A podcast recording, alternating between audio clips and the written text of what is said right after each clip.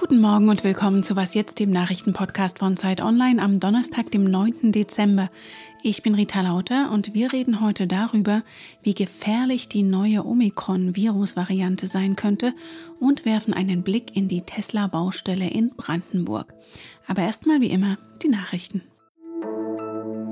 In der vergangenen Woche war er noch als Vizekanzler dabei. Heute begegnet Olaf Scholz den Regierungschefinnen und Chefs der Länder in seiner brandneuen Funktion als Bundeskanzler.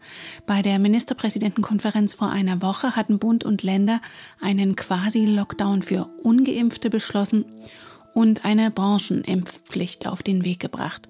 Seitdem ist die Sieben-Tage-Inzidenz leicht gesunken. Bei den Beratungen heute soll es unter anderem erneut um die Impfungen gehen und um die Lage von Kindern in der Pandemie.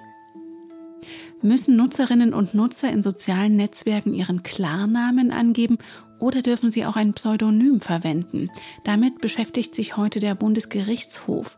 Geklagt hatten zwei Facebook-Nutzer die auf der Plattform gesperrt worden waren, weil sie ihren richtigen Namen nicht angeben wollten. In der Vorinstanz hatte das Oberlandesgericht München die Klagen abgewiesen.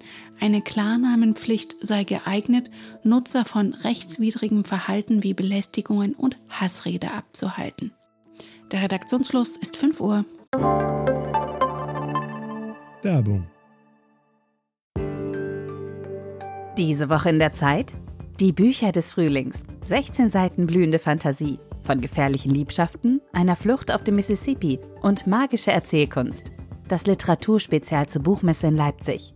Die Zeit, Deutschlands größte Wochenzeitung. Jetzt am Kiosk oder direkt bestellen unter zeit.de/slash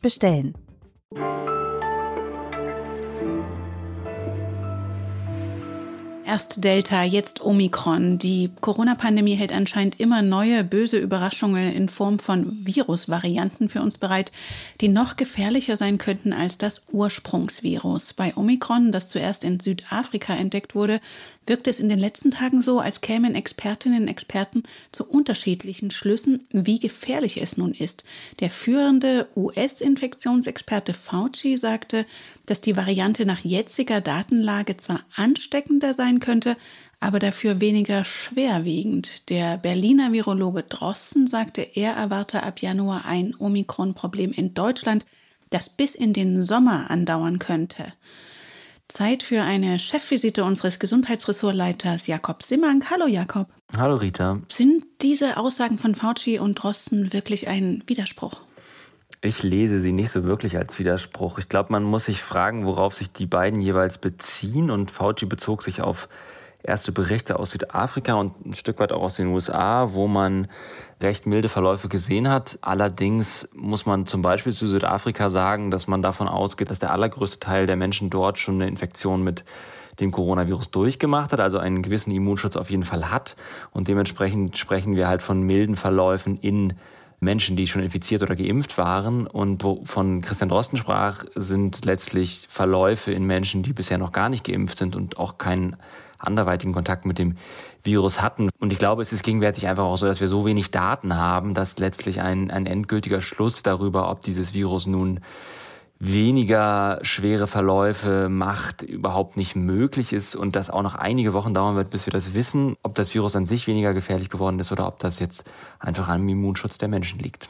Kann man denn schon abschätzen, wie gut die aktuellen Impfstoffe von BioNTech und Moderna gegen Omikron wirken? Es gibt seit gestern dazu erste Daten, wo sich Wissenschaftler angeschaut haben, wie gut das Serum von geimpften Menschen die Omikron-Variante neutralisiert, also die Antikörper, die in diesem Serum schwimmen. Und da zeigt sich schon ein sehr deutlicher Abfall der Neutralisationsaktivität gegenüber Delta.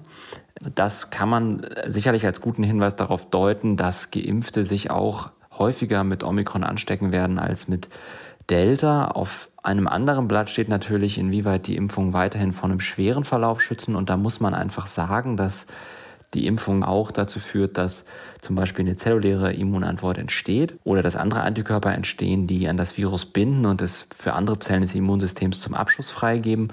Und diese anderen Arme sind aller Wahrscheinlichkeit nach weit weniger beeinträchtigt von den Mutationen, die wir jetzt haben, sodass man davon ausgehen kann, dass ein Schutz vor schweren Erkrankungen bei vielen Leuten erhalten bleibt. Inwieweit der leidet, wird man dann in den kommenden Wochen und Monaten sehen müssen mal in die Zukunft geschaut, wie lange wird es dauern, den aktuellen Impfstoff auf die neue Variante anzupassen? Das ist natürlich vom Prozedere bei diesen mRNA-Impfstoffen relativ einfach, weil man nur den Code des mRNA-Strangs einmal verändern müsste. Und das ist eher eine Frage von Wochen. Und dann muss man aber natürlich die Frage stellen, was wollen die Zulassungsbehörden noch an Daten sehen?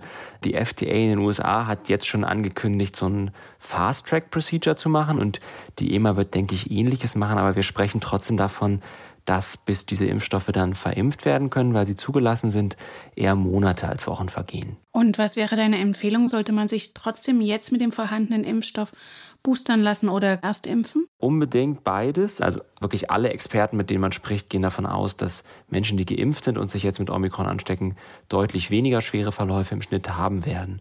Und das gleiche gilt für den Booster. Wir sehen, dass bei dem Booster ja quasi die Zahl der neutralisierenden Antikörper nochmal stark in die Höhe geht und dass weiterhin auch eine gewisse Schutzwirkung wohl erhalten bleiben wird vor einer Infektion bei dem Booster. Die ist leider nicht mehr so hoch wie bei Delta. Und beim Booster für schwere Verläufe, wir wissen, dass nach dem Boostern nochmal die T-Zellen und die B-Zellen, die die Antikörper herstellen, nachreifen, sodass man wirklich jedem gegenwärtig empfehlen kann, sich boostern zu lassen in Anbetracht dessen, dass Omikron sich weiter verbreiten wird und nicht zu warten auf einen angepassten Impfstoff. Danke dir, Jakob. Sehr gerne.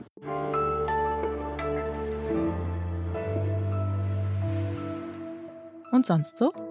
Urban Gardening, also das Gärtnern auf kleinen Flächen mitten in der Stadt oder auf dem eigenen Balkon, ist ja schon länger im Trend.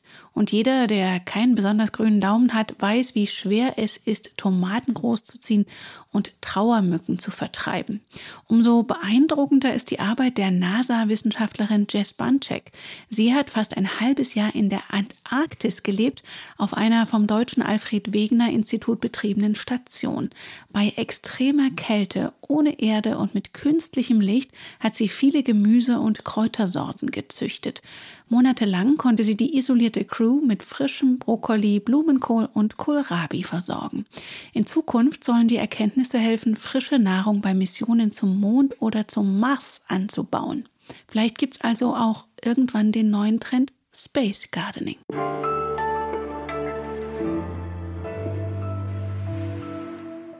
Es war eine Sensation, als Tesla im November 2019 angekündigt hat, eine Fabrik in Brandenburg zu errichten. Und es schien fast ein bisschen größenwahnsinnig, dass Firmengründer Elon Musk gerade mal zwei Jahre später die ersten Elektroautos vom Band laufen lassen wollte. Da muss man gar nicht mal an den peinlichen Flughafen als schlechtes Beispiel deutscher Bauprojekte denken. Und obwohl noch nicht mal alle Genehmigungen erteilt sind, gibt es jetzt nicht nur eine Baustelle in Grünheide, sondern es läuft tatsächlich ein Testbetrieb. Allerdings streng abgeschottet von der Öffentlichkeit. Mein Zeitkollege August Modersohn hat es trotzdem geschafft, sich das Ganze mal anzuschauen. Grüß dich, August. Hallo, Rita. Was ist denn dein Eindruck von der Baustelle und dem Herstellungsprozess? Ja, das ist tatsächlich noch ja, eine einzige Baustelle dort vor Ort. Wenn man da reingeht, sieht man überall Bauarbeiter, die irgendwie noch in die Wände bohren. Überall stehen Bauzäune rum und manche Hallen sehen noch total nach Rohbau aus.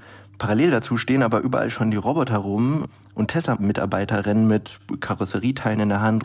Es läuft eben tatsächlich schon die Testproduktion und die ersten Autos sind da vor Ort auch schon probeweise zusammengebaut worden. Und das ist ja schon, muss man sagen, ziemlich bemerkenswert, 20 Monate nach dem ersten Spatenstich so weit zu sein. Und warum drückt Elon Musk eigentlich so aufs Tempo? Das hat zwei Gründe. Ich habe dazu auch mit Experten gesprochen, die sagen, zum einen geht es eben darum, dass Elon Musk, je früher er hier in Deutschland bauen kann, in Europa produzieren kann, desto größer wird am Ende der Anteil am europäischen Markt sein für Elektroautos. Und der zweite Grund ist, wenn Elon Musk, der US-amerikanische Unternehmer, mal ebenso in kürzester Zeit eine Fabrik hochzieht und mitten im Land der Autobauer das ist eine Machtdemonstration und ja, eine Ansage. Mit der Ansiedlung ist ja jetzt auch die Hoffnung auf Arbeitsplätze und den Zuzug junger Leute verbunden. Aber es gab ja auch Unmengen an Protesten von Anwohnerinnen und Umweltschützern. Unter anderem geht es da um die Sorge, das Wasser könnte knapp werden. Wie berechtigt sind diese Sorgen? Erstmal würde ich schon noch mal sagen, dass bei Tesla ja 12.000 Arbeitsplätze entstehen sollen in der ersten Ausbaustufe und später einmal perspektivisch 40.000. Das sehen viele Leute auch vor Ort, gerade die jungen Leute natürlich als Chance an. Aber es gibt auch berechtigte Sorgen, vor allem in Bezug auf die Wasserknappheit. Es ist ja so, dass Brandenburg besonders hart von Dürre und Trockenheit auch in den vergangenen Jahren getroffen war. Und tatsächlich hat der örtliche Wasserverband dort, wo die Fabrik eben entsteht, vergangene Woche angekündigt, das Wasser rationieren zu wollen in Zukunft. Das heißt, Tesla hat eine Obergrenze an Wasser, das sie verbrauchen dürfen jedes Jahr. Bei allen anderen Hausanschlüssen ist es aber so, es gibt keine Obergrenze. Und das soll in Zukunft eben ermöglicht sein, dass der Wasserverband sagen kann, so und so viel Wasser darfst du verbrauchen im Jahr. Das ist natürlich was, was die Anwohner extrem besorgt, erschüttert hat. Man muss aber dazu sagen auch, dass der Wasserverband, mit dem ich geredet habe, natürlich auch sagt, dass die Privatkunden die aller, allerletzten sind, die sie deckeln wollen. Es geht vor allem darum, den Kollaps zu verhindern und Instrumente erschaffen, um die Wasserknappheit ein bisschen steuern zu können. Wir haben ja schon eingangs gesagt, dass es noch gar nicht alle Genehmigungen gibt für diese Fabrik. Kann es denn jetzt tatsächlich passieren, dass Genehmigungen nicht erteilt werden und alles wieder abgerissen werden muss? Natürlich kann ich das nicht ganz sagen, weil die Entscheidung bei der Landesbehörde liegt dort, der Umweltbehörde.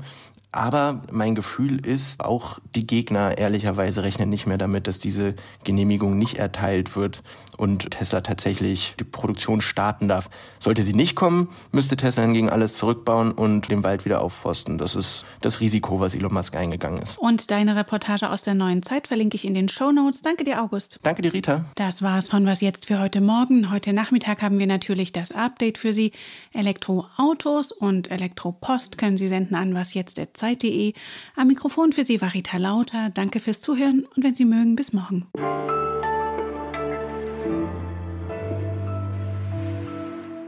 Ehrlicherweise hatte ich noch nie ein Auto und ich glaube auch nicht, dass ich jemals ein Auto besitzen werde. Ich bin nicht so der Autofanatiker. Na, da hast du jedenfalls die gebotene journalistische Distanz zum Thema.